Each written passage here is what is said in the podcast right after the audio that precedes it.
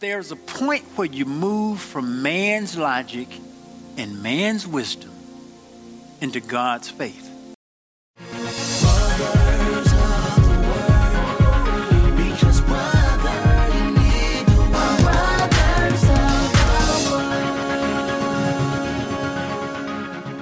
And now for Innocent Sacrifice, Part 2. Amen. Amen and amen. I want to first of all thank you all for putting up with me. I am not, by any stretch of the imagination, typical. And some of the things I have said has upset folk. I think back a few years ago, in the midst of the election, and I told you who God had told me to vote for. And then God says, Tell them. Lord, I do not want to say that. I do not want to sit up there or stand up there in the pulpit and tell black folk, you've told me, and I'm going to follow what you told me to do, that you have told me to vote for Donald J. Trump. I did not want to say that. My brother, Bishop Dale, went to meet with Trump at the White House, he and several other black pastors. And it upset a lot of folk. A lot of folk left his church, and they haven't been back. Now, Dale is one of the most sainted people I know. I've been with him. I'm his oldest brother, so I've known him all his life. I've known the purity of the life he's lived. No scandal. He lives fairly modestly. He could make a lot more money. He's turned down stuff that I'm aware of and lived about as clean a life as you can get. But folk left his church because he went to see Trump. And they ain't been back. About as pure a preacher, now no man is perfect, but about as pure a preacher as I know. And they left his church and haven't been back, all because he went to meet with Trump. And he went to meet with Trump because Trump was signing the prison reform bill, which was bringing justice to a whole lot of black folk. They didn't care. They had so much dislike for the man, and I don't know where they went, but I'm pretty sure they didn't go anywhere with a better preacher. Thank goodness they didn't come here because they sure would have had an issue with me.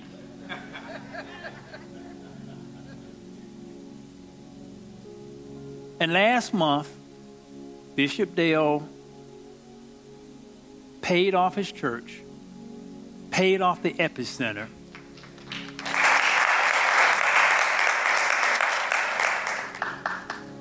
And that was $70 million worth of stuff.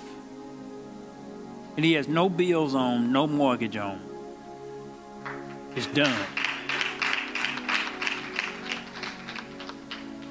So there's not a better example of family, a better example of financial, godly stewardship. But he went to see a man that folk didn't agree with, and they left and never returned. So I thank those of you who bore with me through that because mine was worse than his.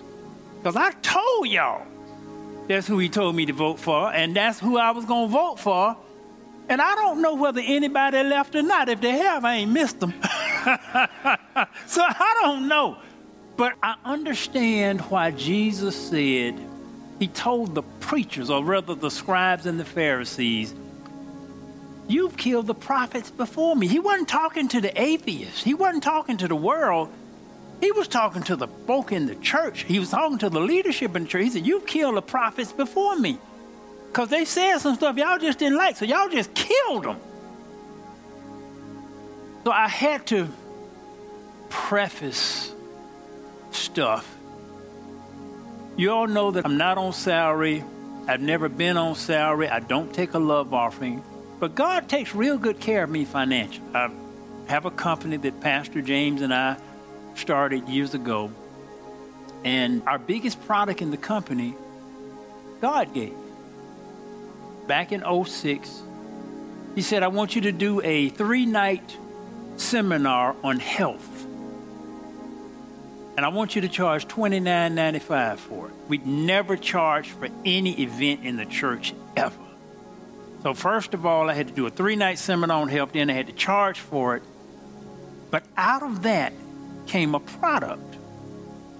Because as we were getting ready to do it, James and I discussed it, and it's a long story. I won't get. But anyway, the product came out of it. The product that came out of that was the cleaner. The cleaner is the number one detox in health food stores. If you go in a GNC, and if you look around GNC stores, they don't have many products that are not GNC branded. 95% of all of the products in GNC is on brand. But they got one brand in there that they don't make. That brand is the cleaner. If you go in Vitamin Shoppe, Vitamin Shoppe got seven, eight hundred stores all over the country. If you go in Vitamin Shoppe and you look at the products on their shelf, there's one product that has a bigger display than any product Vitamin Shoppe has in their shop, including their own product. That product is the cleaner. When our national sales rep went and met with them, they said, We done tried to knock y'all off two or three times. Because your product is selling so well. And, and when all of our other products were down double digit, y'all the only company that's up. And he leaned over his desk and he asked man, he said, What are y'all doing? I don't see you advertise. I can't understand it. Why all these big national companies and they're down? And what he didn't say, y'all black. What are y'all doing? He did not understand the blessing and the force that was behind the company. He didn't understand that wasn't us. And sometimes you have to go through and you have to live. So when I follow what God tells me to do, I understand who pays me. I understand where my material blessing comes from. Not just even counting my, my heavenly blessing. I understand where my material blessing comes from. I understand that without his blessing, without his insight, if he had never told me to do that seminar, we would have never had the cleaner, which is our largest product by far. I'm kind of sleepy right now because I've been out at the plant. I got there at 7 o'clock last night and didn't leave until about 7 o'clock this morning. We're launching or relaunching rather a new product, and I had to be there to go through the first phase of manufacturing and development with it. So I'm tired this morning, but But God just breathed some stuff. I was sitting in an airport in Florida. I was flying on one of them cheap airlines and they had canceled the flight. So I was sitting up there waiting. I had to get on Delta. And God says, don't take the next flight, take the one after that. So I'm waiting there for three hours. Open my notebook and start working on the formula. And he just began to speak and he said, if I breathe on this formula and make this product take off, you got to promise me you won't fly on these cheap airlines anymore. Sometimes God has some strange stuff. Got some strange stuff. I said, Lord, you make it, you make it fly. I promise you, I won't, I won't fly on these cheap airlines anymore. Sometimes, you know, God has to elevate us and He has to struggle with taking us to levels beyond where we want to go. I recently had to make declarations on the five things that God promised. And the vast majority of them have been confirmed through multiple external prophetic sources. But I just didn't want to fool with it. And I understand. I understand why the prophets got tired and why they just ran away. And I understand why Jesus said, You can take this stuff from me, do it. I don't want to deal with this. I understand that. And there's been so much stuff that God has promised that I'm just comfortable where I am. I'm satisfied. And that's a lot. I'm not that interested in doing all this stuff. It just this is a headache. But he's blessed me so much. And I realized that I had to make a point. Look, you either gonna do what God has for you or not, even when it is uncomfortable. But you gotta trust him with some stuff. So I had to begin my preliminary on the message today because today is part two of last week. Last week was entitled Innocent Sacrifices, and it was about abortion. Today is part two. And I don't plan on preaching on this beyond today, so it's not a series, it's just two parts. But he spoke and he said, I want you to do a part two of last week. He told me three things. I want you to do a part two. Don't be concerned about what the folk think. And number three, it may save a life. So I had to preface this because I know it's a touchy subject. It really is. It's emotional, it's charged. It's got all these pros and cons on both sides and all this reason and all this argument. It is almost the number one divisive political thing in, in political races. And it's just, um, it's an issue. And when God wanted me to continue with part two, it's kind of like there's some things I'd just rather not fool with, and most churches won't touch it. It impacts their congregation tremendously, but they won't touch it. Why? Well, because they know it's divided. So anytime you deal with a divided subject, you're going to have half the folk going to hate you for it because half believe one way and half believe the other way. You can't please everybody with it.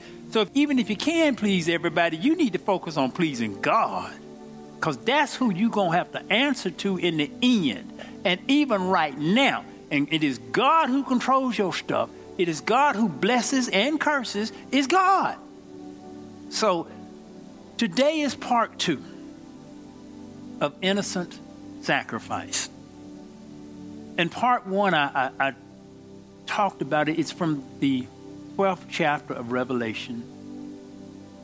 And the prime image is here is this woman in travail and pain as she is about to give birth. And there is Satan standing in front of her, waiting to devour the child.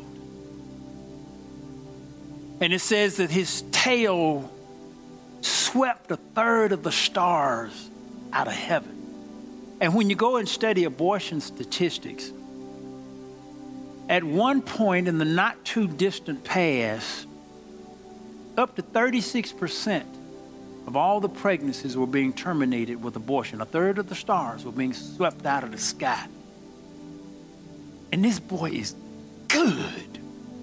Satan is good. He is the best deceiver and he's subtle That's what he said about him in the garden. He's the most, he does, he's the most subtle of all the creatures. What, what does subtle truly mean? Subtle means you're doing stuff and folk don't even realize you're doing stuff. That's what subtle means. It's not overt.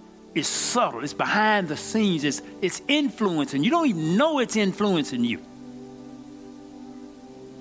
And I want to thank all of the mothers who chose to have the child.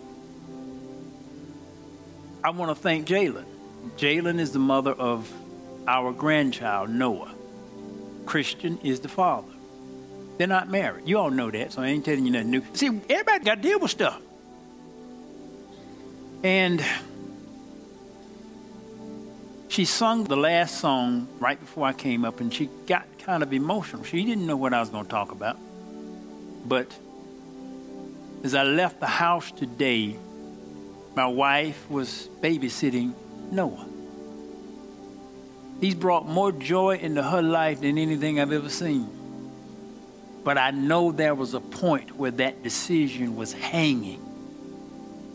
And God says simply, even if the folk don't like it, preach it because it may save a life. And we don't see through God's eyes. We only see through man's eyes, and man's eyes are generally clouded by the stuff the deceiver has placed over your eyes. And it's deep and it's twisty. And the stuff the world gives you, let me give you an example. When you look at just black folk, I'm talking to black folk today. We got all different races that watch us, but I'm talking to black folk today. We got all in a tizzy with George Floyd. I mean, just the country, it wasn't just the country, it tore up the world. And it was a righteous indignation. I'm not minimizing it. It was a righteous indignation because here on television and on social media all over the world, here they're showing these police choking this man until he dies. Same thing happened with Rodney King. All over the world, this video, these police beating Rodney King. I remember Dick Gregory talking about Rodney King. He wasn't here with George Floyd, but he was here with Rodney King. He said, folks don't know what was behind that. How did they happen to catch that on video when cell phones weren't out or big? And then, why did they play it everywhere? And what folk don't know, the riots and the burnings went in a straight line. They went in a straight line right in the direction of the new transit system they wanted to put there. He said, them wasn't black folk who set them fires. Sometimes that's why it's subtle. And we don't understand. We don't own social media. We don't own the television stations, but it was everywhere. And the power structure chooses what they put out. Social media has algorithms that can either promote or squish whatever they want. So why did they push this so, so hard? Because they knew it was going to upset. They know it will distract. And, and, let me just give you the stats. Now, I am not justifying police brutality in the least bit. I got four black sons. So I'm not justifying this in the least bit. Because it's a prejudiced world. I know that. And there's no denying that, period. The U.S. is prejudiced. It has been, still is. You got a lot of good folks. And my daddy was a segregationist. He was. He said you ought to put all the good white folk together and the good black folk together, and you ought to put all the bad white folk together and the bad black folk together. But he didn't segregate on race. So this country still has embedded almost in its very fabric some stuff that's just not good. And without question, there is a disproportionate amount of police brutality against people of color. Without question. And I don't really have a problem with the police being brutal. I got a problem with them being unjustly brutal. You're going to be brutal, be brutal on everybody.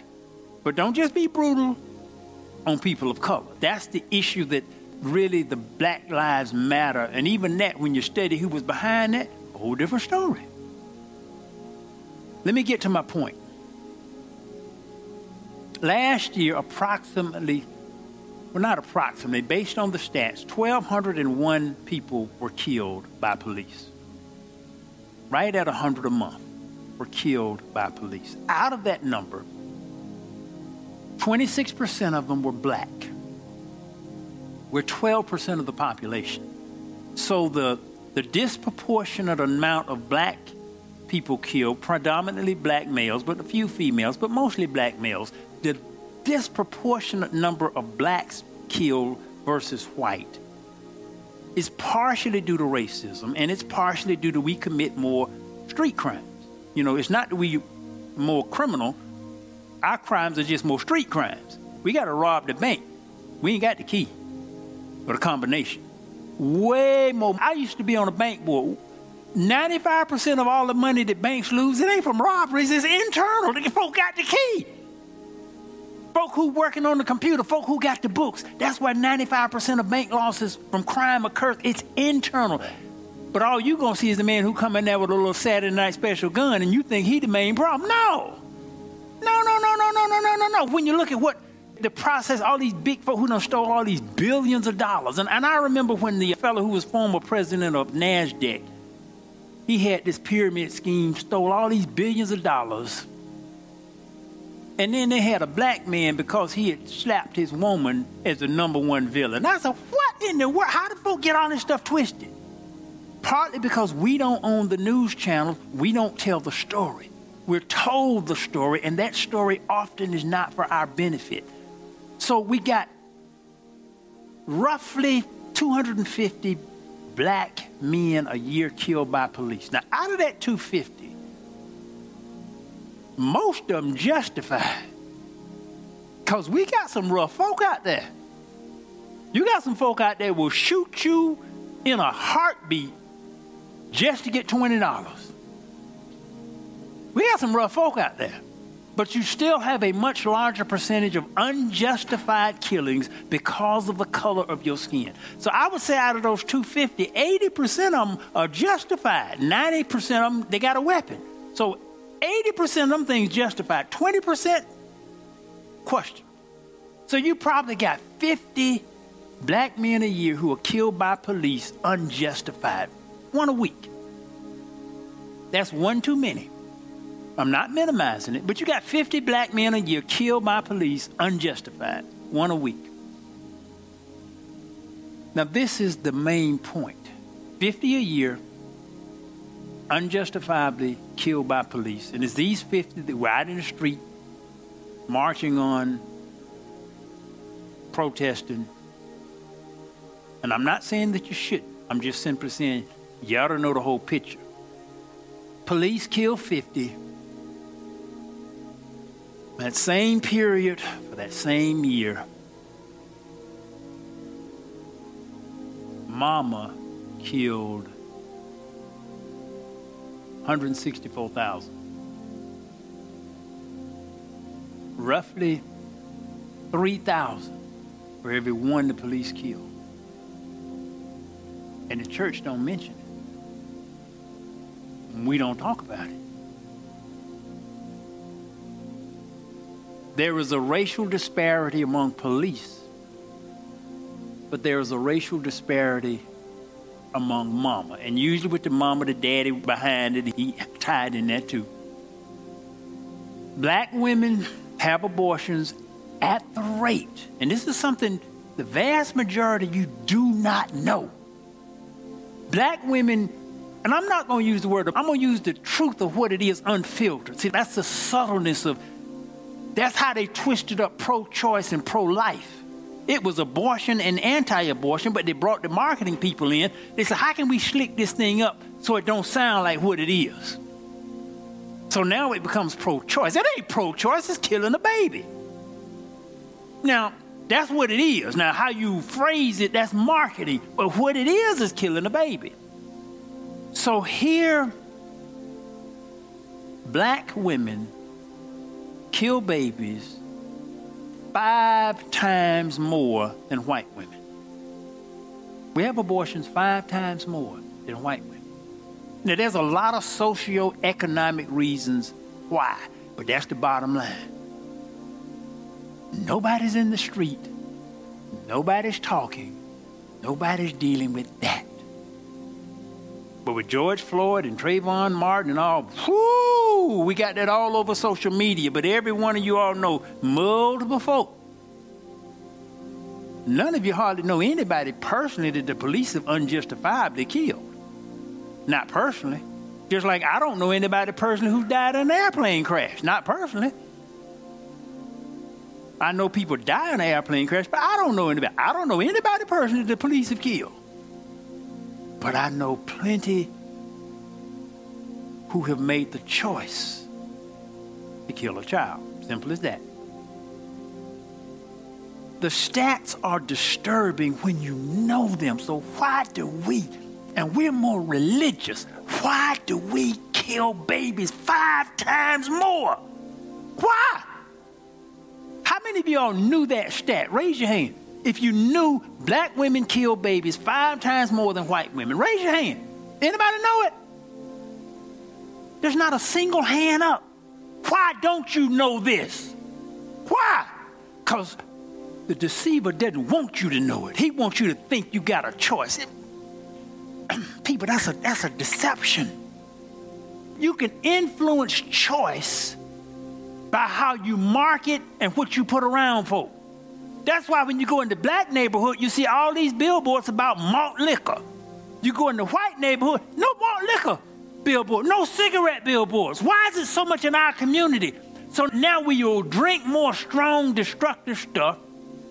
We will smoke more stuff. And we think we got a choice. No, you're seeing it every day.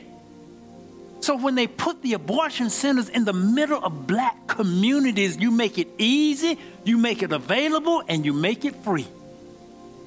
And you think you got a choice. You're being influenced. We talk about social media now and how you know the influencers. No, the biggest influencers are not social media folk, it's power structure. Who made a decision, how do we kill these blanks? How do we kill them? Well, first of all, let's distract them. See, that's the first thing. You distract them. So let's give them something. They're going to get all upset. Let's blast it. And we don't own any of those channels. We don't own social media and we don't own television. We don't even own many radio stations anymore. We own a little print. But all the stuff we look at, we don't own it. So, how do we, first of all, distract them? And you distract them by giving them something that you know will upset them. And then it pulls all the attention away. And you focus on the 50. And you don't focus on the 5,000. And this is how Satan has always mastered man from the beginning. When he talked to Eve in the garden, he said, Did God really say this?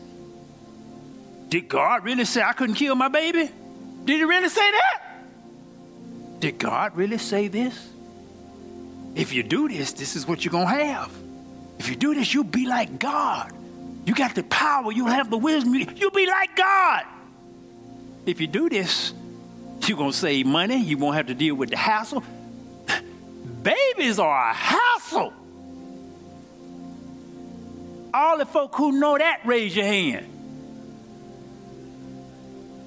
Yeah, they take work. They take work, they take money, they take energy. I remember when we first, you know, had our first child. I come home, my wife, you just crying. oh, this baby, oh, that baby wrong.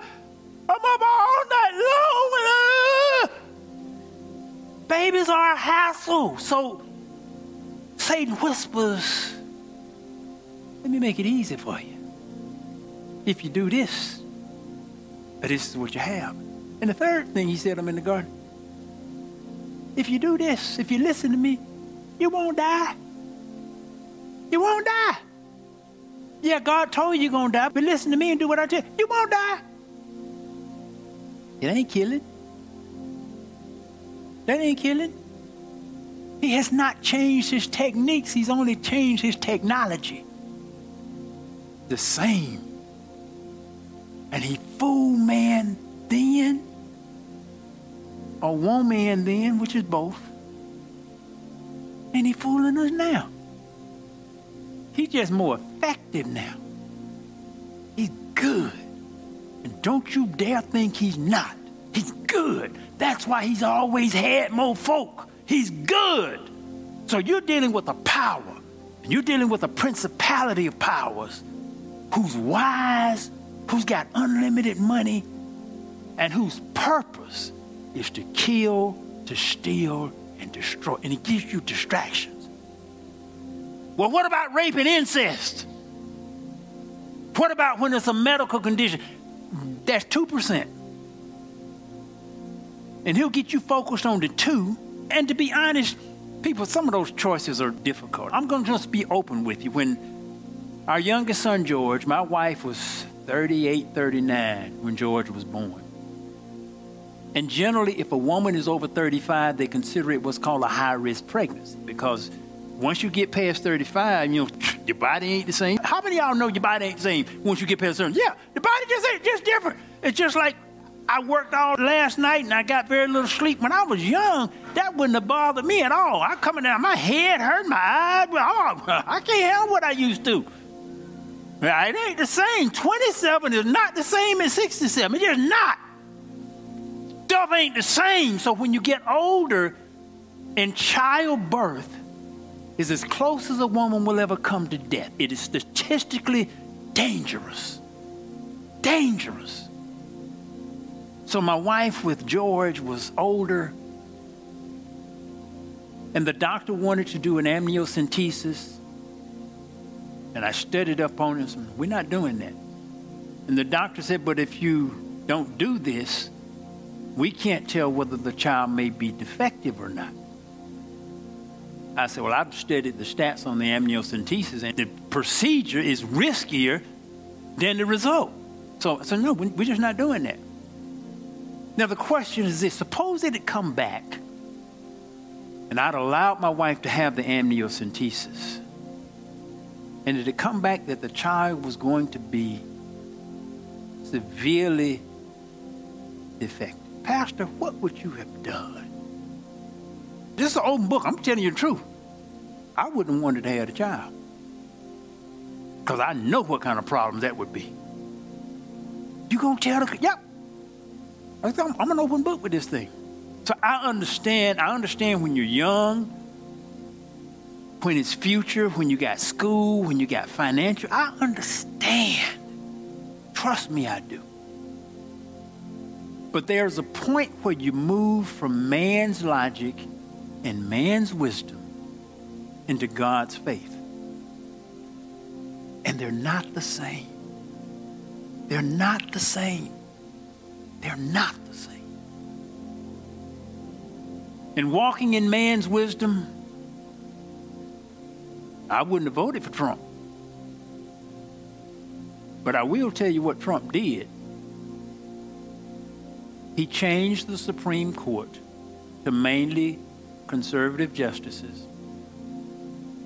And he's the only president that has made a change in the abortion law. Now, this is what happened with that. And a lot of folk don't like it. I understand that. And I'm going to tell you the result of it.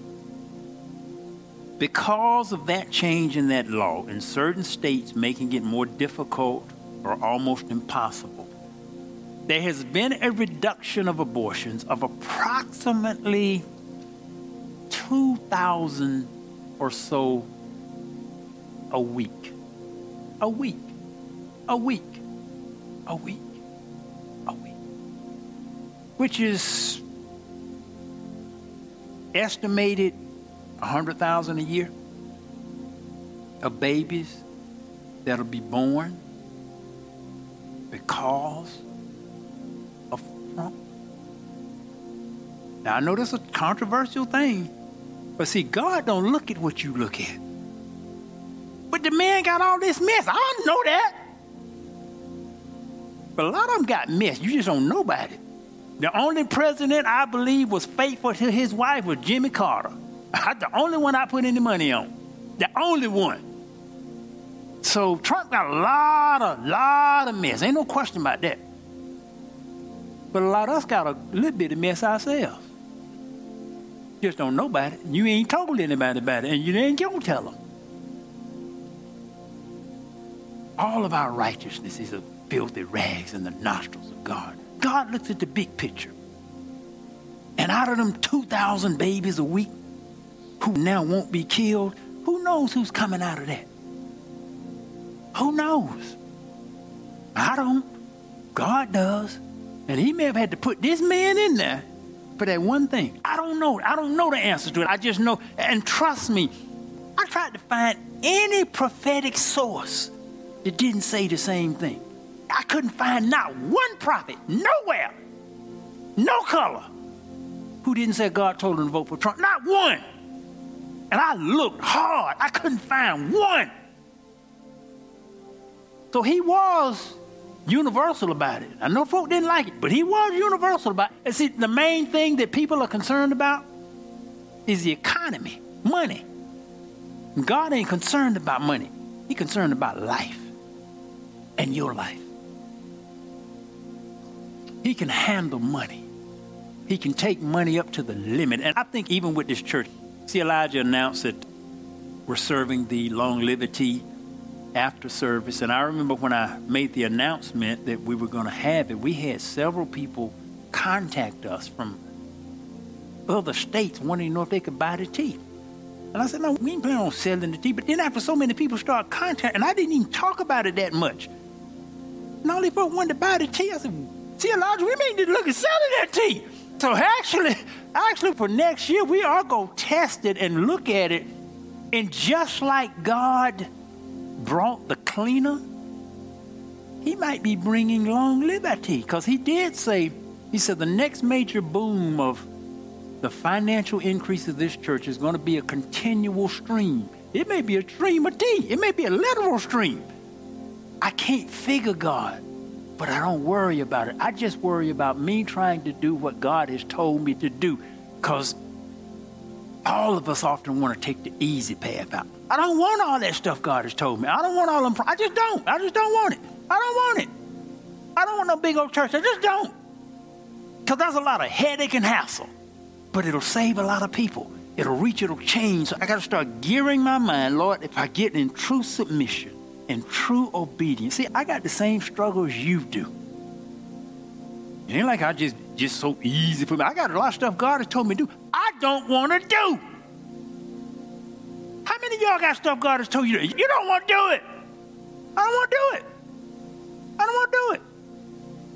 But I got to give my minds, Lord, everything I've done that you've told me to do, and when I'm able to understand, some of the stuff I'll never understand, but when I'm able to understand it, it becomes clear.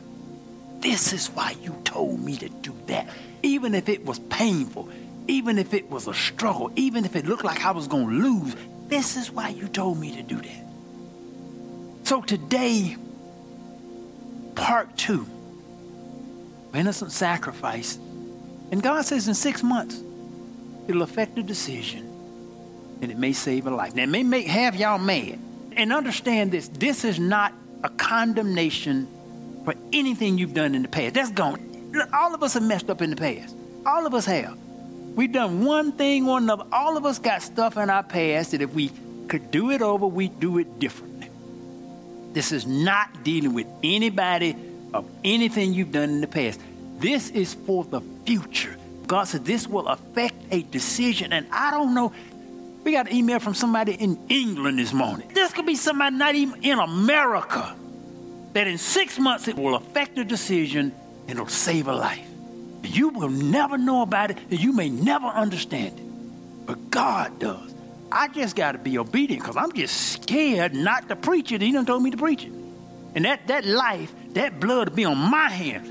I got enough on my hand. I don't need nothing else. I just don't. I got enough of my own stuff. I don't need anything else.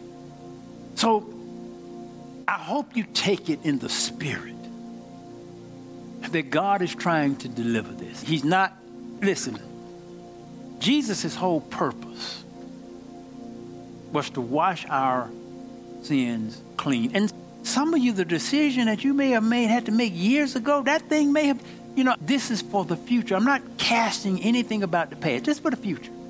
Because you can't change that what you've already done. The only thing you can change is from this point right now forward. That's all. And we had a testimony last week. Brenda hopped up. She said, I just got to get this testimony. She said, My daughter was pregnant and the man was gone and she came to me and I told her to have an abortion and she said the next day I went into my prayer closet and she said my prayer closet literally started shaking and I had to call my daughter back and tell her don't don't have that abortion and that's where she cut her testimony off I asked her after service I said well what happened you just told me you told her not day. what happened she said well pastor she had the baby the man came back. They still together. And they got two more babies. That's what happened. So all of them don't turn out like that. And the main advice I'd give you is this same thing my mama told me don't sleep with anybody you don't want to have your child. Simple as that. See, you got to cut some of this stuff off in the front so you won't have to deal with it in the rear. You understand? It's very simple advice. Because sometimes you can't tell folk, you know, just go sell it, but just don't do nothing. Because they ain't going to do it. If they were going to do it, they'd already be doing it. Like the man who was in Africa, I'm talking and he said, yeah, I don't believe in fornication. I don't believe in having any premarital sex. I just don't believe in that. But that don't mean I don't do that, though. so, so, so so I understand. I understand what you don't believe in. So at least use something. And this is what my mama told me, because at the point I wouldn't listen. She said, "Look, son, if you ain't gonna do it, and you ain't gonna follow fully and be totally pure, at least don't you fool with anybody you don't want to have your child." So that's the second level. If you won't do the first level, then do the second level. Don't fool with anybody. And you about know. You know, and that's for men and women. You know. You know good and well I don't want this woman with my baby because if this woman got my baby, I'm going to have a lot of baby mama drama. You know that. And you know that up front. Don't fool with that woman. You know that up front. Ladies, you know. This man ain't to support me. I'm to be struggling out here by myself. You know that. You already got five other kids. You know that. So if you're not to be pure, at least be smart. Don't be dumb and impure. At least be smart. So get you somebody at least going where you can say, look, I would not mind this if I do. I ain't gonna mind him being the baby's daddy. I ain't gonna mind her being the baby's mama. At least do that. And that'll make a world of difference because you know this stuff before you get involved. You know it. You know it. We had a member who went to visit another member, just had a baby, and I asked, Well, where's the father at? He got a restraining order on him. You knew that rascal wasn't no good for you. Fool with him. You knew that. So that's what I'm saying. If you're not going to be pure, at least be smart. And save yourself a whole lot of headache and hassle and all this stuff. At least be smart. God also spoke today. He said, allow for testimonies today. Now, I don't know whether anybody got a testimony or not, but I'm going to be obedient. I'm going to allow for testimonies. I was going to get see Elijah to say this, but I'm going to just go ahead and say it. So basically, I'm finished. But it's just like Brenda on last week, and some of you may have a testimony. And I don't know what your testimony is, and and please don't judge anybody because all of us got stuff in the closet. Some of us got one of them big old closets. And that's just the reality of it. None of us can live up to Jesus, but we can try. And today is just a part two of a message. It's going to affect a decision somewhere six months from now. So if anybody got a testimony about any of this stuff, the floor is open. Stand up and come on down and get the mic. Anybody who has any form of testimony. And I don't have on my shoes today. Right before I got, he said, take off your shoes. So come right on down. Good morning. It's real brief. Yesterday, I had to catch a ride, you know, Uber Lyft, to Lucretia's house to go help decorate. And I got in the car with this gentleman named Alfred. And I'm 68 years old. I've caught taxis, Ubers, Lyfts, MARTA, everything. This gentleman greeted me when I went up to his vehicle and he started prophesying what my name means, the spelling of my name and he gave me five words from God. And I was just like, I mean, he ministered, he was prophesying. it was unbelievable. And he showed up because I invited him to the ark, and he showed up this morning. Wow. And his name is Alfred. He's our visitor. I've never experienced, he said things to me that I had just spoken with Yvette about the day before, things I've been going through and how I gone through them and going through them, no longer staying in stuff. Whatever he puts on me, I'm going through it. And I'm just so filled up. And I really can't say anymore because I've never experienced nothing like that in my life. And he said he does it all the time. He showed me a picture of clouds. And he said, See, there's that same bus, Agape Tours. I said, I know about that agape love. I know about it. God is good, guys. That's all I got to say. Amen. Amen. Amen. Anybody else with a testimony? Amen. Hello. As everybody knows, I'm a nurse.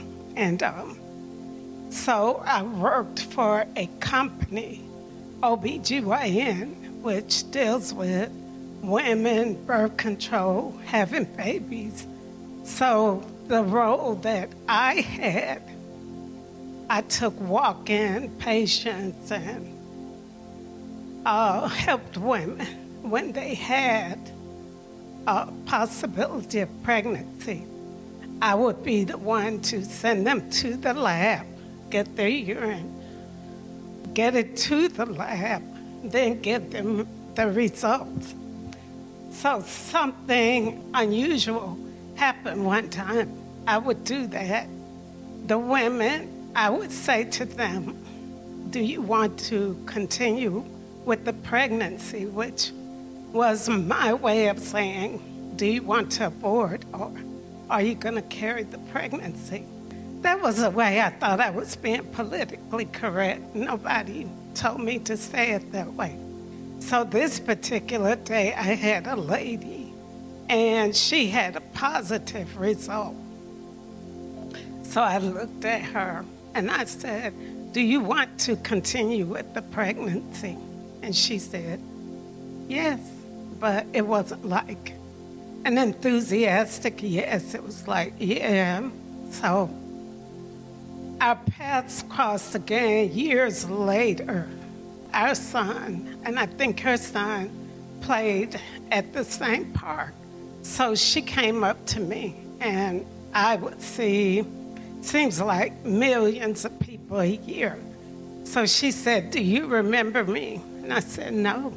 And she said, You asked me after I had a pregnancy test, do I want to continue with the pregnancy? And I said, Yeah, that's what I asked everybody. And she said, There's the baby that you asked me that about. And she was kind of upset with me. She was like, I couldn't believe that you asked me that.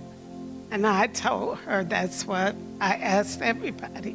But she was married, had one child already. So we talked a little bit, and then she invited us to her house. So that was interesting to me. I've worked OBGYN at a clinic before that with low income women. And it was like Pastor said, they had lots of children, lots of children. Some of them would, in fact, go ahead and have the baby.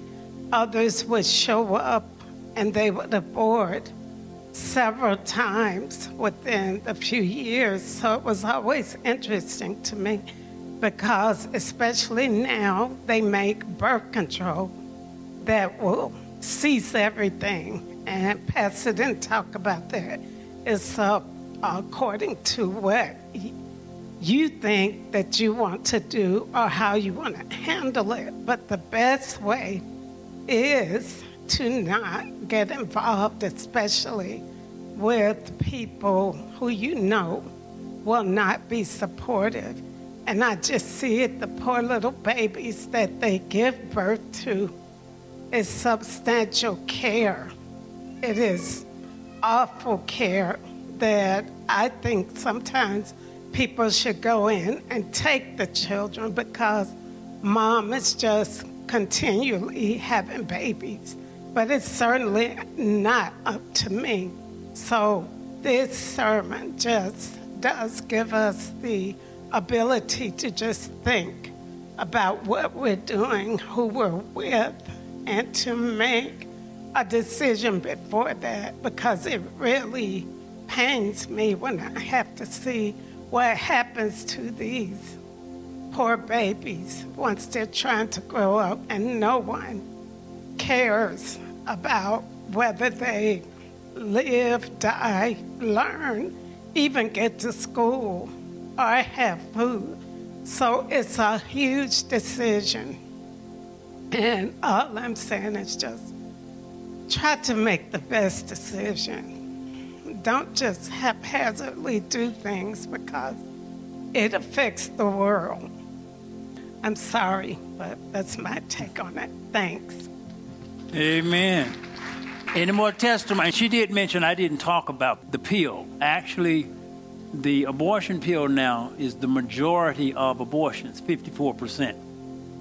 He make it easy. Okay, birth control. Yeah, that's the other part of it. He make it easy. He makes it easy. On both of those counts, he makes it easy. Good morning. I came to Atlanta about 25 years ago. I was a factory worker in Ohio. Um, and I had a job that if you stay on the job, you've got a pension for the rest of your life once you retire. And you don't pay any health insurance. And it's a factory job, a union job. But I wasn't satisfied because in my household, you always want, you were always taught to get an education, go to school. So I left the factory and came down here and enrolled in college and graduated about 20 years ago, but all the jobs I would get, I was making less money than I, I did in the factory, and I accumulated all these student loans and stuff, and I tried and tried and tried with this student loans debt that was just seems insurmountable. And some people have left the United States because of student loan debts, and you know it wrecks their uh, you know the financial future. And there's the shame of you know low credit score because you have all this debt. And when I came to this church, I started. I mean, you're not supposed to tell because you, I'm not seeking a reward or acknowledgement of you know. But I, my, we always went to church, but we never tithed, and so I started tithing once I came to this church years ago, and there were times where I was about to lose my house or just had, but I always would pay my tithe first. I have to pay when I get my tithe. I have to pay it first because I might not have no money to the next paycheck. And even when I came, uh, I had owed us money. I came across more money I had in my life. I paid my tithe um, because there was examples of the church of people that came into a lot of money and they paid their paid their tithe and things like that.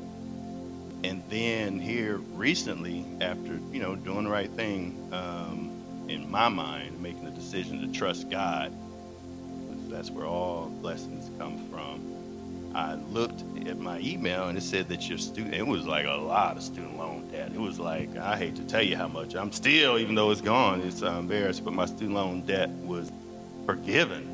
And so that's like a testimony to me. And I have to make sure that I have the same spirit because I have people that I gave them $5,000 and they didn't pay me back. so now I got to forgive them. People that you know, you know, you you know, when people owe you money, you, you know, you be like, so that it's like that story in the Bible where you know the king forgave your, so it's not up to me to to forgive people because I've been forgiven a great debt. That's my testimony. Amen. Amen. Any more testimonies? God as you finish this, now see, all of this is not about the subject that I dealt with. He just said, open it for testimonies. Amen. You know, God has been working on my heart for about two years now. About 20, 25 years ago, you know, I prayed for Mercedes Benz, and God gave me two. Amen. And He's been working on my heart. And I said, I told my wife the other day, I said, when we get finished with this, I'm gonna get rid of this Mercedes Benz and get something that's not as expensive, so I have more money to give to other organizations that need it. So that's what God's been doing in my heart.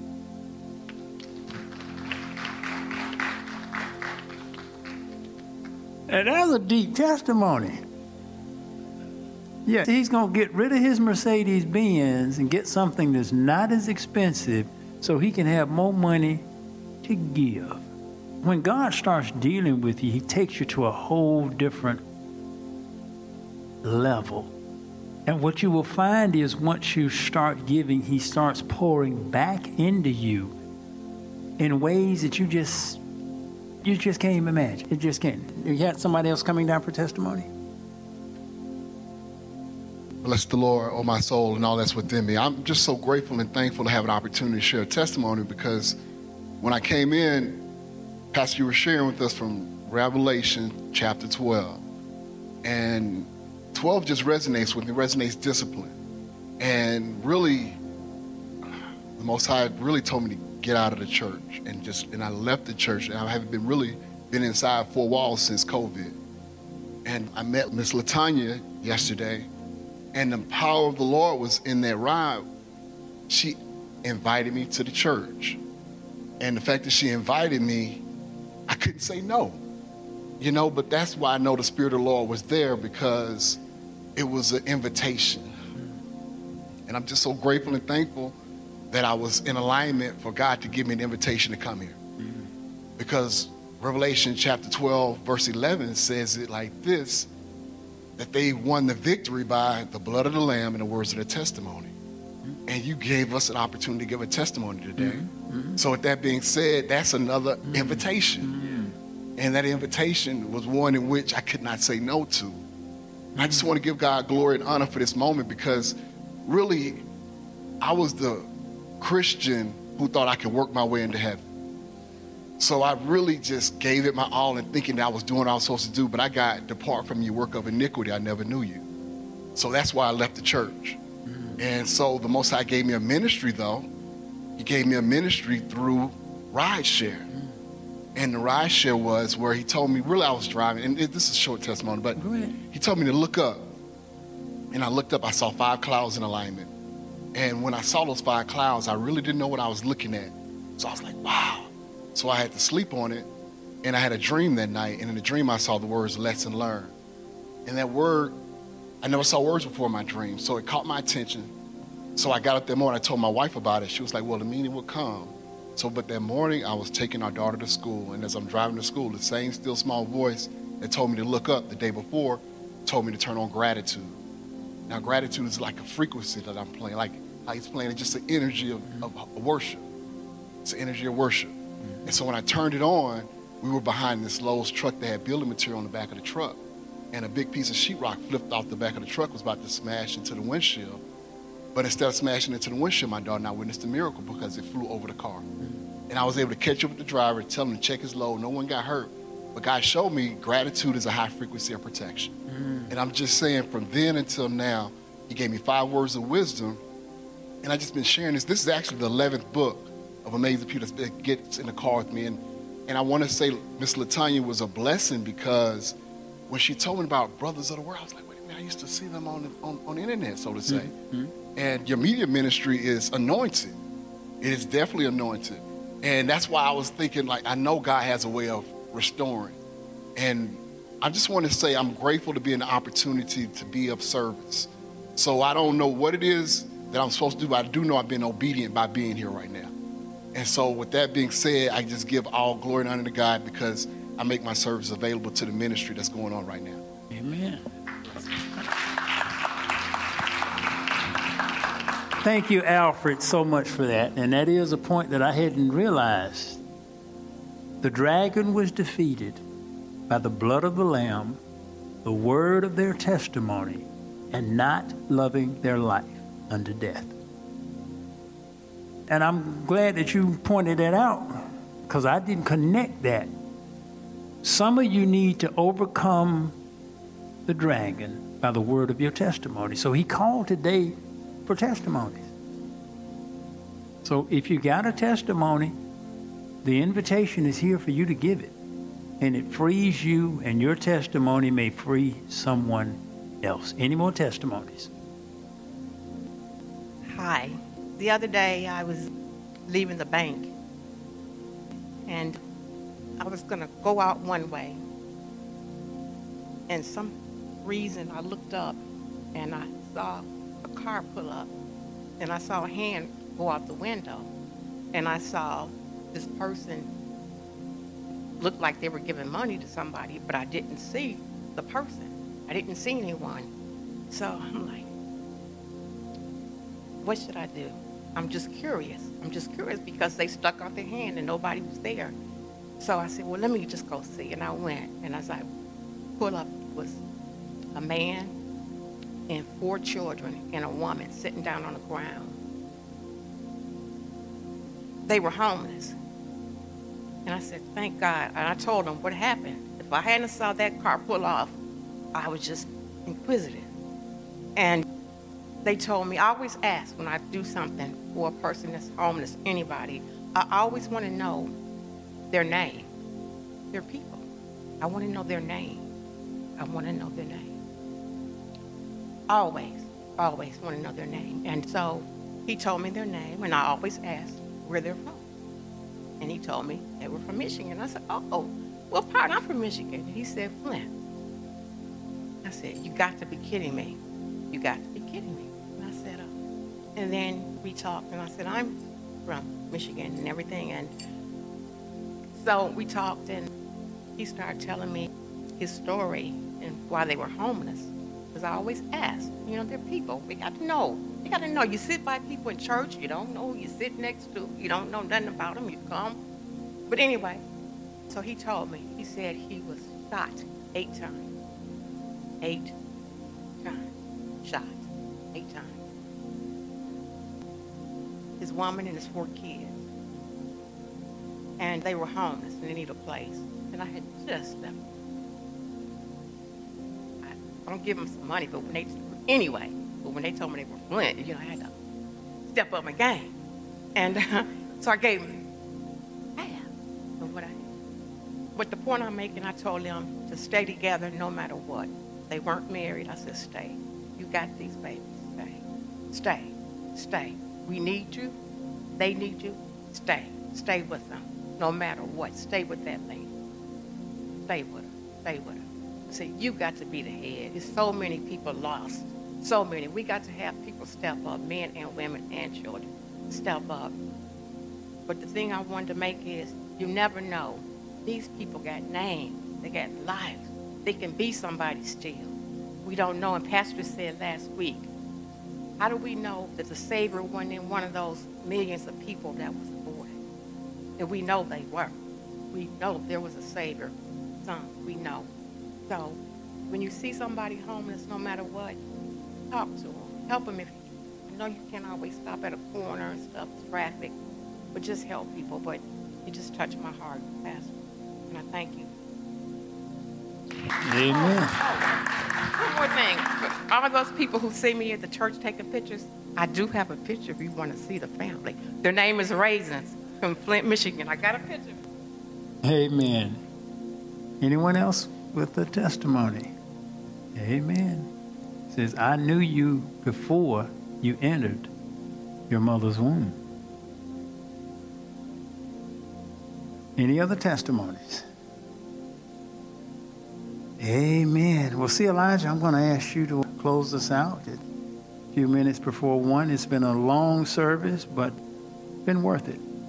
If it saves a life, it's worth it. And we got one more testimony. Amen. Thank you, Pastor.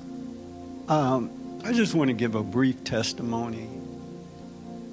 This past Thanksgiving, my brother came to visit me and my family from Hawaii, and it was just an awesome experience because my brother he does not believe in God. He believes in he believes in the spirit, which is kind of different. But just after the love and kindness that he felt through us enriching his life. He said it was one of the best experiences he had. And didn't necessarily talk to him about God, but I shared some principles, and he said it was life changing. So I give God the glory and the praise for that. We don't always have to say the word God or Jesus to let our lights shine according to God's word. So I thank God for that. Thank you.